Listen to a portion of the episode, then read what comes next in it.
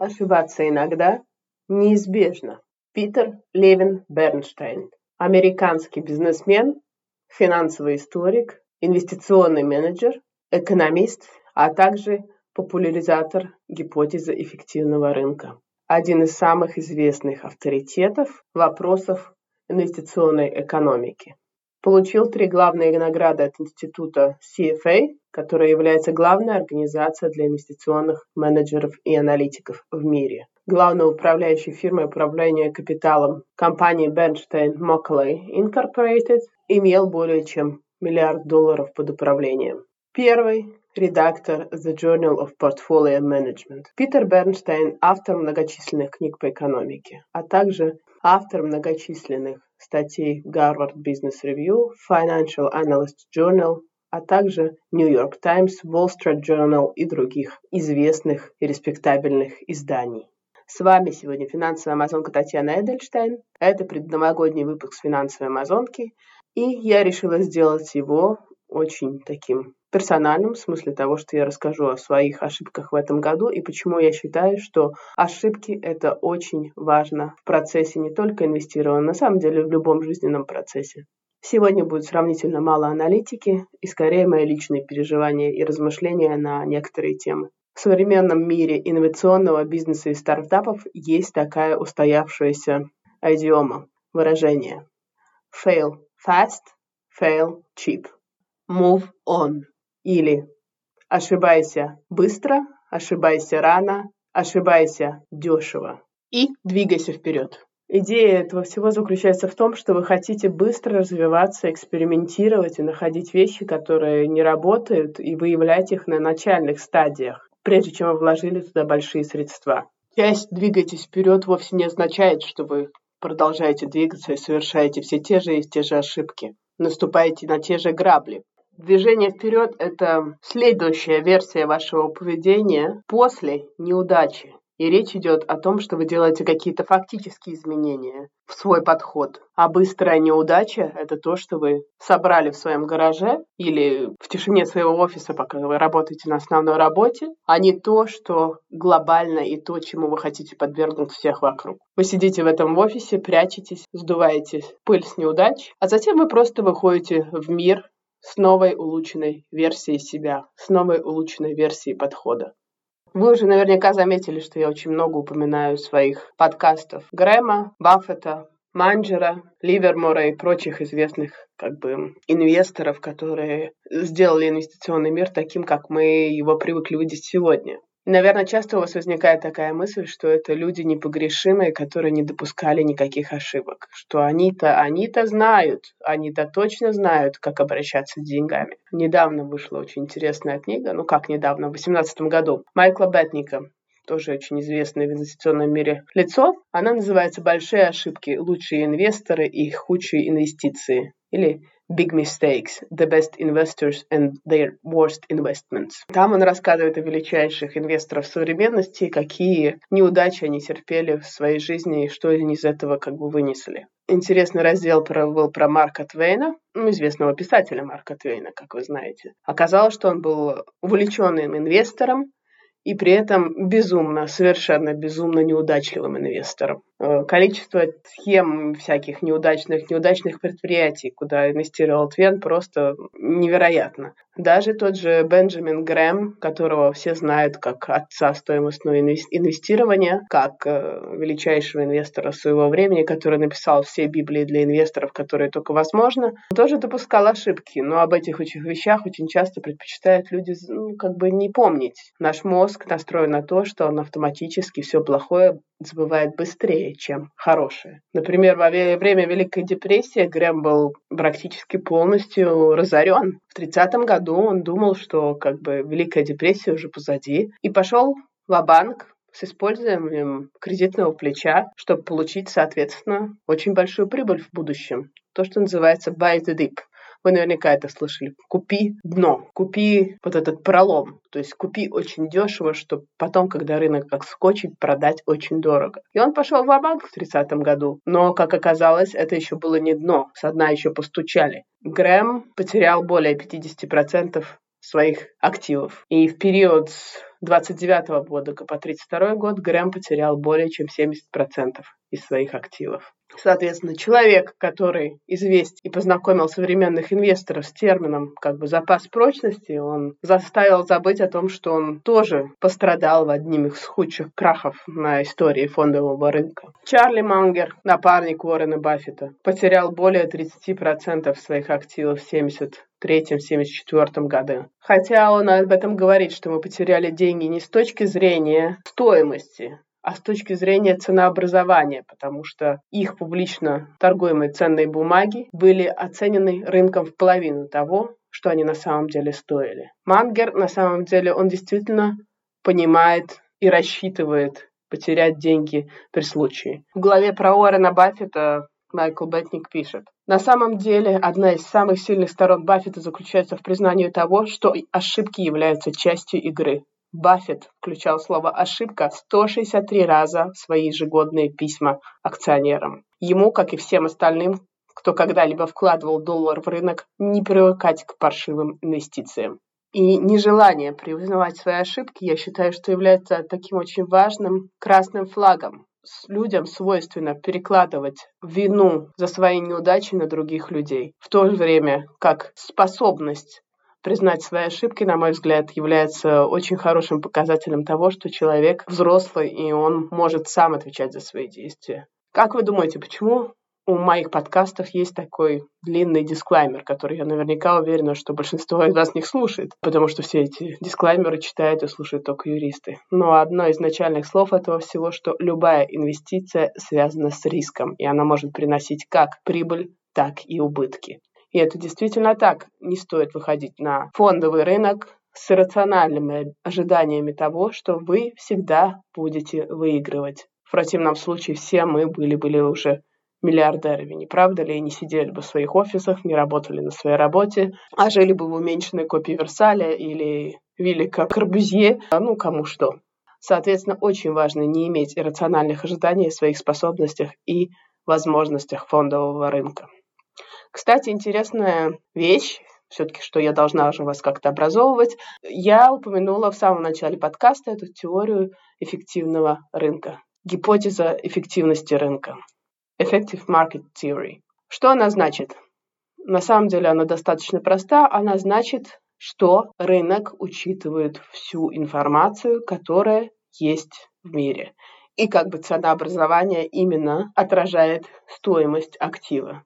То есть если рынок на наиболее эффективен, это значит, что количество информации, которая доступна об активе, оно практически равняется 100%, соответственно, цена актива на рынке включает в себя всю эту информацию. Соответственно, этот актив будет оценен корректно. Это теория как бы эффективности рынка. Там есть разные виды эффективности, их три на самом деле, но я вот рассказываю про основной, что если рынок полностью эффективен, это значит, что ценообразование на рынке абсолютно корректно, и рынок учитывает все.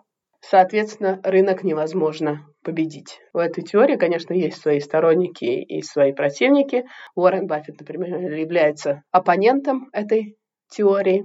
Ну вот. Возвращаясь к ошибкам. Ошибки, на мой взгляд, являются одним из очень важных факторов вашего обучения, вашего мастерства вашего опыта. Я всегда говорю, что нет, не бывает плохого опыта, не бывает ошибок. Ошибки – это всегда опыт, на основании которого вы проводите аналитику и строите свое дальнейшее поведение. Есть, конечно, люди, которые наступают на грабли раз за разом, не проводят эту аналитику и продолжают совершать те же ошибки. Но я надеюсь, вы не из таких, и потому я считаю, что очень важно принять для себя вот эту идиому – fail fast, fail cheap and move on. Итак, что же я наделала в этом году плохого? В этом году я была заносчива. Заносчива и жадна, наверное. Также я поддалась стадному инстинкту. Я уже очень давно хотела вложиться в сектор э, электромобилей, ну, таких как, например, Tesla, NIO, Rivian и прочие. И действительно, этот сектор, он переживал совершенно невероятный подъем. В 2020 году, в начале 2021 года было создано множество ETF, которые связаны с этим сектором. Например, ETF ARK с тикером ARK. Но, как вы знаете, вложиться в такой сектор можно разными способами. Вы можете напрямую купить акции Теслы, вы можете напрямую купить акции Ривелина, а вы можете также вложиться в полупроводники, потому что в электромобилях количество проводников практически в два или в три раза даже больше, чем в обычных машинах с двигателем внутреннего сгорания. А также вы можете вложиться еще интереснее. Смотрите, что нужно для полупроводников и производства автопрома. Нужны редкоземельные металлы, в том числе, например, палладий. Цены на палладий в мае 2021 года переживали совершенно невероятный бум. У меня было подозрение, что это будет продолжаться. За последние три года цены на палладий выросли практически на 300%. 10 мая палладий стоил 96 долларов за грамм, а, например, 16 августа 2018 года палладий стоил 28 долларов за грамм. Ну, посчитайте. 300% прибыли. 300% роста. Все это было связано именно с полупроводниками, производством автопрома, производством self-driving vehicles, таких как Tesla и прочих. Я была уверена, что этот рост продолжится, и, например, в мае этого года я вложила довольно крупную сумму в палладий. Что произошло? Фактически, начиная с июля 2021 года, палладий стабильно падает вниз, падает, падает, падает. И, например, 15 декабря цена на палладий была всего 50 долларов за грамм. Но он упал практически вдвое от all-time high, э, которые были в апреле 2021 года. Соответственно, мой актив уменьшился практически на 40%. Экспозиция была рассчитана неверно, потому что она была слишком большая. К тому же это были, с моей точки зрения, наверное, нереалистичное ожидание, что этот рост продолжится. Но, знаете, я на самом деле не тороплюсь его продавать, потому что я считаю, что, наверное, все-таки когда-то это отскочит. В моем случае это типичный набор когнитивных искажений или biases, cognitive biases, которые я допустила. Конкретно я допустила предвзятость подтверждения. Это как бы естественная человеческая тенденция искать или подчеркивать информацию, которая подтверждающая существующий вывод или гипотезу. Это склонность к упрощению. Я думала, ну раз эта индустрия цветет, ничего случиться плохого не должно вроде как. Также это ретроспективная предвзятость или hindsight bias, то, что называется искажение зеркала заднего вида, когда вам кажется, что в зеркале заднего вида всегда все как бы четче видится. Также здесь сыграл свою как бы роль эффект подножки или групповое мышление. Это то, что называется herd thinking. Все побежали покупать, и я побежала. Также это когнитивное искажение предвзятости привязки. Это когда я слишком сильно полагалась и привязывалась к прошлой ссылке или к части информации при принятии решений. Ну, например, это недавние цены на вот эти commodities на палладий я основала свои инвестиционные решения по цене на палладий относительно ее торговой истории. А мне надо было брать как бы более широкую картину, не надо было основывать свои решения на столь малых критериях. И сейчас я думаю о том, нет ли у меня такого устойчивого эффекта неприятия потерь или искажения когнитивного неприятия потерь. Loss aversion, то, что называется. Это отвращение от потери. Это значит, что люди решительно предпочитают избегать потерь, чем получать выгоды. Это очень интересный термин, на самом деле, в инвестировании. Она возникает, когда люди придают более высокую ценность тому, чем они владеют, чем тому, чем они не владеют. И, возможно, э, вот это мое цепляние за то, что я думаю, что эта цена на палладий, она все еще вырастет, заставляет меня терять какие-то аппетитные инвестиционные возможности, сохраняя эти убыточные инвестиции в надежде окупить потери. Я на этом сейчас очень сильно размышляю. Является ли это эффект неприятия потерь или все-таки здесь есть какое-то рациональное зерно с моей точки зрения. Какие еще ошибки я допустила? Ну, на самом деле, это даже скорее не ошибка, это была осознанная эксперимент, который я пошла, в том числе для этого подкаста. Я пожертвовала деньгами, небольшими, но все же. Я поучаствовала в спаках. Я, наверное, в следующем году вам расскажу, что такое спак. Это абсолютно новая фишка в мире инвестирования. Э, это такая аббревиатура SPAC. Special Purpose Acquisition Company. Но я о них расскажу в другой раз. В принципе, вы покупаете абсолютно темную лошадку, лотерейный билетик, в надежде на то, что под этим лотерейным билетиком окажется очень интересная компания. Вот я купила таких лотерейных билетиков. Действительно, там оказалась интересная компания, но, к сожалению, эта компания показала очень некрасивые результаты после IPO. И, соответственно, там тоже мои убытки составляют где-то около 20%. С другой стороны, вы, наверное, сейчас слушаете, что же это за человек, который советует мне о том, как мне размещать свои инвестиции, если его портфель работает там с невероятными убытками. Я могу вам сказать, что мой портфель работает с плюсом в любом случае, просто этот плюс не такой большой, как мне бы хотелось, именно из этих инвестиций в том числе. Это значит, что я достаточно диверсифицирована, и это то, о чем я твержду вам все время как попугай. Диверсифицируйтесь, диверсифицируйтесь, еще раз диверсифицируйтесь. Мы не Уоррен и Баффеты, у нас нет команды аналитика за спиной, и мы не можем ставить все свои деньги на какое-то дело и думать, что мы в этом абсолютно уверены, значит, это все сработает. Диверсифицируйтесь, еще раз, прошу вас. И в целом, я думаю, что, смотрите, если я не ошибаюсь, индекс S&P 500 в этом году работал примерно с 25% ростом у него был. Если бы вы вложили, допустим, большую часть своих денег именно в такой индекс, ну или ETF, привязанный к такому индексу, или паевый инвестиционный фонд, который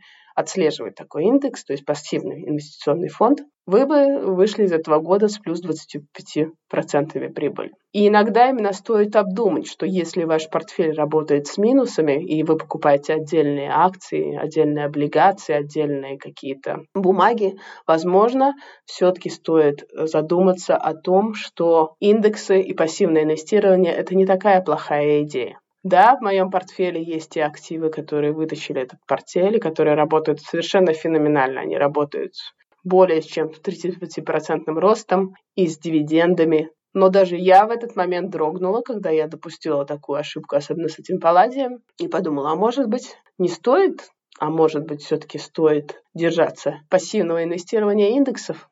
Возможно, да, но я для себя не хочу этот путь, потому что я все-таки хочу учиться. И вот эти мои ошибки, о которых я сказала, они мне помогают учиться и становиться лучше. Видите ли, я самоучка, катаюсь на горных лыжах. Пока я несколько раз в своей жизни не скатилась со склона горы кубарем на очень приличной скорости, я боялась даже что-то сделать. Пока меня первый раз не сбросила лошадь со спины, я боялась даже к этой лошади, грубо говоря, подойти. С тех пор, когда ты упал, понял, что это не так страшно, не так больно. Ты отряхнулся, сделал выводы, изменил подход, стал лучше и попробовал снова. И это сработало. Развивайте критическое мышление. Опирайтесь на статистику. Ошибайтесь быстро. Ошибайтесь рано. Ошибайтесь дешево. Отряхивайтесь. Идите дальше. И это, наверное, мое пожелание в новом году. Пусть ваши ошибки стоят вам дешево. С вами была финансовая амазонка Татьяна Эдельштейн. Это был последний выпуск в 2021 году. С Новым годом вас! Всего хорошего. Пока-пока. Наш юрист просил сказать, эта серия подкастов записана исключительно в образовательных и информационных целях. В рамках серии подкастов я не предоставляю финансовые консультации. Соответственно, не принимая во внимание ваши цели, финансовые ситуации, ваши потребности, знания или опыт. Любые упоминания какого-либо конкретного финансового инструмента, продукта, услуги, провайдера услуг случайные и не несут оценочных суждений или побуждения к какому-либо действию. Пожалуйста, ознакомьтесь с полным текстом дисклеймера на странице подкастов.